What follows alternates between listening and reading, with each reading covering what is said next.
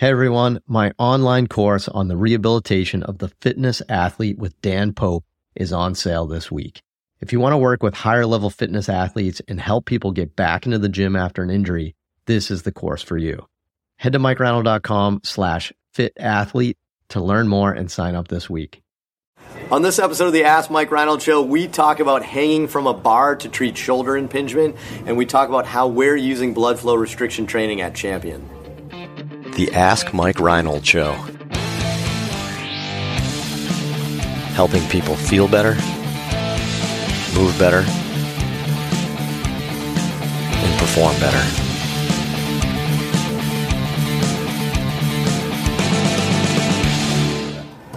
Welcome back, everybody, to the latest episode of the Ask Mike Reinold Show. We are up at Champion PT and Performance up in Boston. I'm here with Dan Pope, FitnessPainFree.com, Dave Tilley, Shift Movement Science, Lenny Macrina, the Director of Physical Therapy and co-owner of Champion PT and Performance. Dropping hammers. Wow. Business card right there. That was pretty cool, right? And then Travis Two Step Step from the, uni- from the University of Kentucky. Yeah, buddy. I hope that we we that we mean that in a nice way. Yeah, absolutely. So I don't know if you guys noticed. Look what Travis did. So if you're watching the video of this, Travis, It's like the throne. it, he took it upon himself to to move the table today, and he came in early for work to kind of do this. Travis, why don't you tell us about your thought process on this? Yeah, I had to, uh, you know, not just, you know, be behind Dave the whole time. You know, I could kind of have a little open space. I could lower this table a little bit so I could have a good reading height right there. Height? So, Height, I like so that. I'm ready to go. Height. I want to chunk something at you. height. height.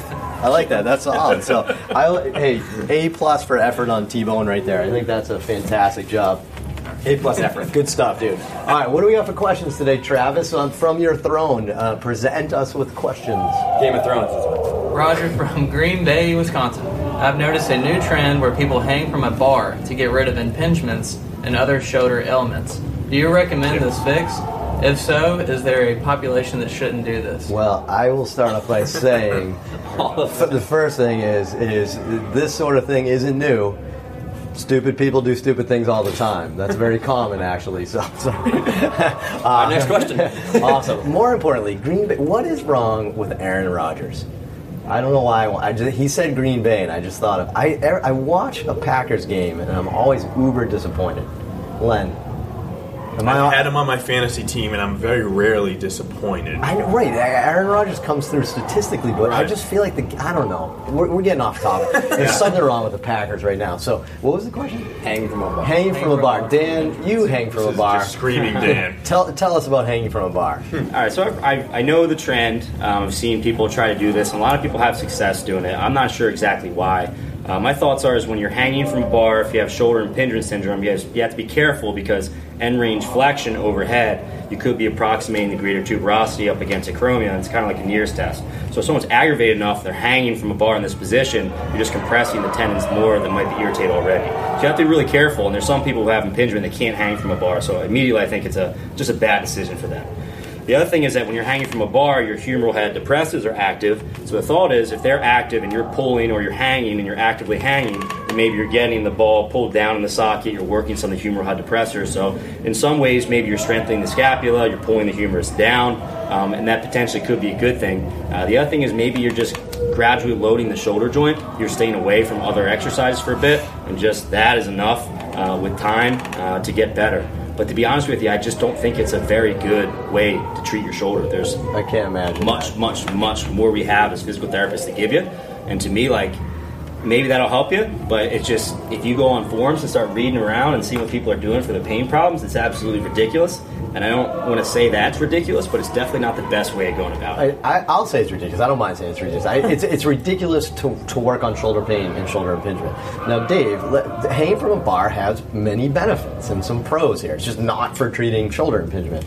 Dave, as uh, you tell me from a gymnast per- perspective and hyperlax, you're probably getting some decent amount of strength and even dynamic stability from the mechanisms Dan kind of talked about in that position from being able to hold your body weight over time. Uh, are there pros to hanging from a bar? There are, for sure. It's one of those things that has to be done in the right like progression and dosage, just like anything else, right? That's a skill that many people don't do. So if you just jump to that right if I tried to throw a baseball really hard for a day, I would blow my arm up, right? No doubt. But the same thing is like traction forces are extremely good for dynamic stability of the cuff if you have the range of motion and you're in the right range of motion that's safe for you, right? Right. You load it appropriately, you do the proper drills. There's thousands of drills like from Power Monkey and like that we teach people that are perfect for slowly getting into these skills that are just weird for people. Like not many people hang from a bar, not people are on their hands. Like gymnasts are weird like that. So that's where all of this fad came from. Right. People who are just trying to hang to make it feel better. And I don't know. I feel like Dan and I see a ton of people who are like in that boat. They're like, all right, well my shoulder doesn't hurt as bad anymore. Like what should I do? And like I'll try to hang from a bar. Try to do some pull-ups. And it's like whoa. That's the equivalent of me being like, I'm just uh, my knee feels a little bit better. Let me squat 135 Right. and just see what happens. Or, and, and to- and correct me if I'm wrong, but you, you, the the reason why you have shoulder impingement is probably from lack of mobility somewhere, and it's probably not even always your shoulder. Mm. So maybe it's T spine, or maybe it's scap, or maybe it's soft tissue.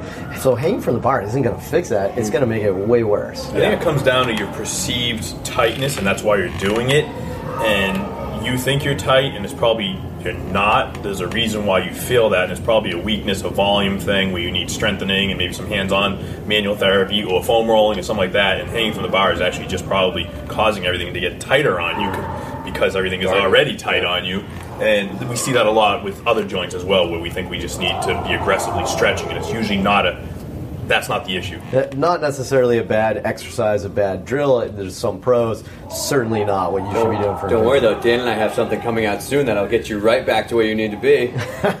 I that was not intended. I'm not intentional. That was Full fantastic. product coming out right now. That's we're trying to help Any- people with shoulder Any, any, oh, so I was gonna say, give us a little tease. So you gotta, you gotta help people with shoulder problems. Product. People coming? who have an old injury or like gone through late stages and feel very lost on how to get back to their fitness thing. So we're doing like how to get back to pull-ups, dips, bench press, all that stuff. love it. Yeah, there's so much. If you go, like I said, one of the reasons why we're doing this is you go online forums and just basically take a look and see how people rehab.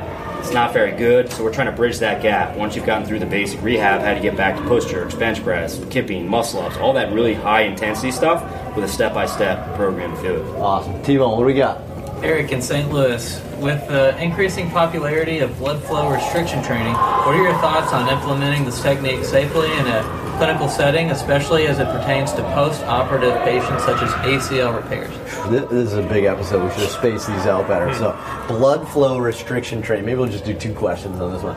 Blood flow restriction training. So, we're using it in in Champion here. We are using it, and you know, I, I, I think if I had to summarize it, it's probably like two groups of people that could potentially be using blood flow right now. One is for rehab, and one is for performance enhancement. Right?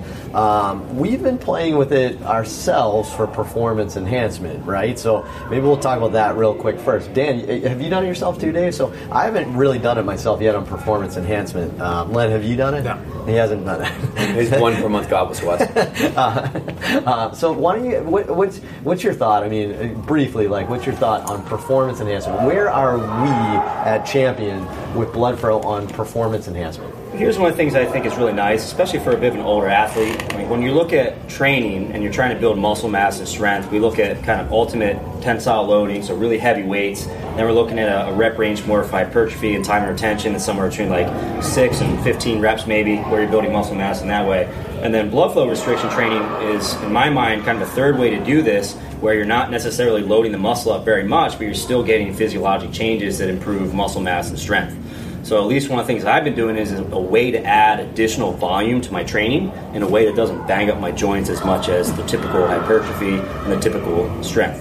Which is awesome for an older athlete that just can't handle that, that amount of volume, but they need that volume in order to build muscle mass. So that's how I've been just tinkering, at least a What little bit. happened? Okay, so That's you- fantastic. you've used it. So, what do you think about it on for yourself? Do you have you noticed anything? You feel different, or is it just that initial Well- swole look and then it goes away?